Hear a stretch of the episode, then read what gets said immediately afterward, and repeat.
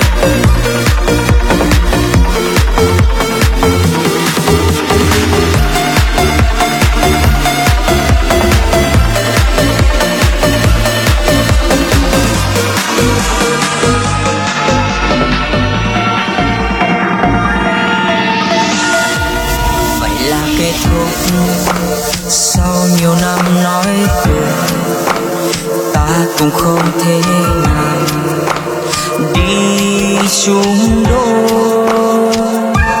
Vậy là anh sai sai từ ngày lúc đầu. Vì yêu em quá đậm sâu, để giờ đây nặng mang u sầu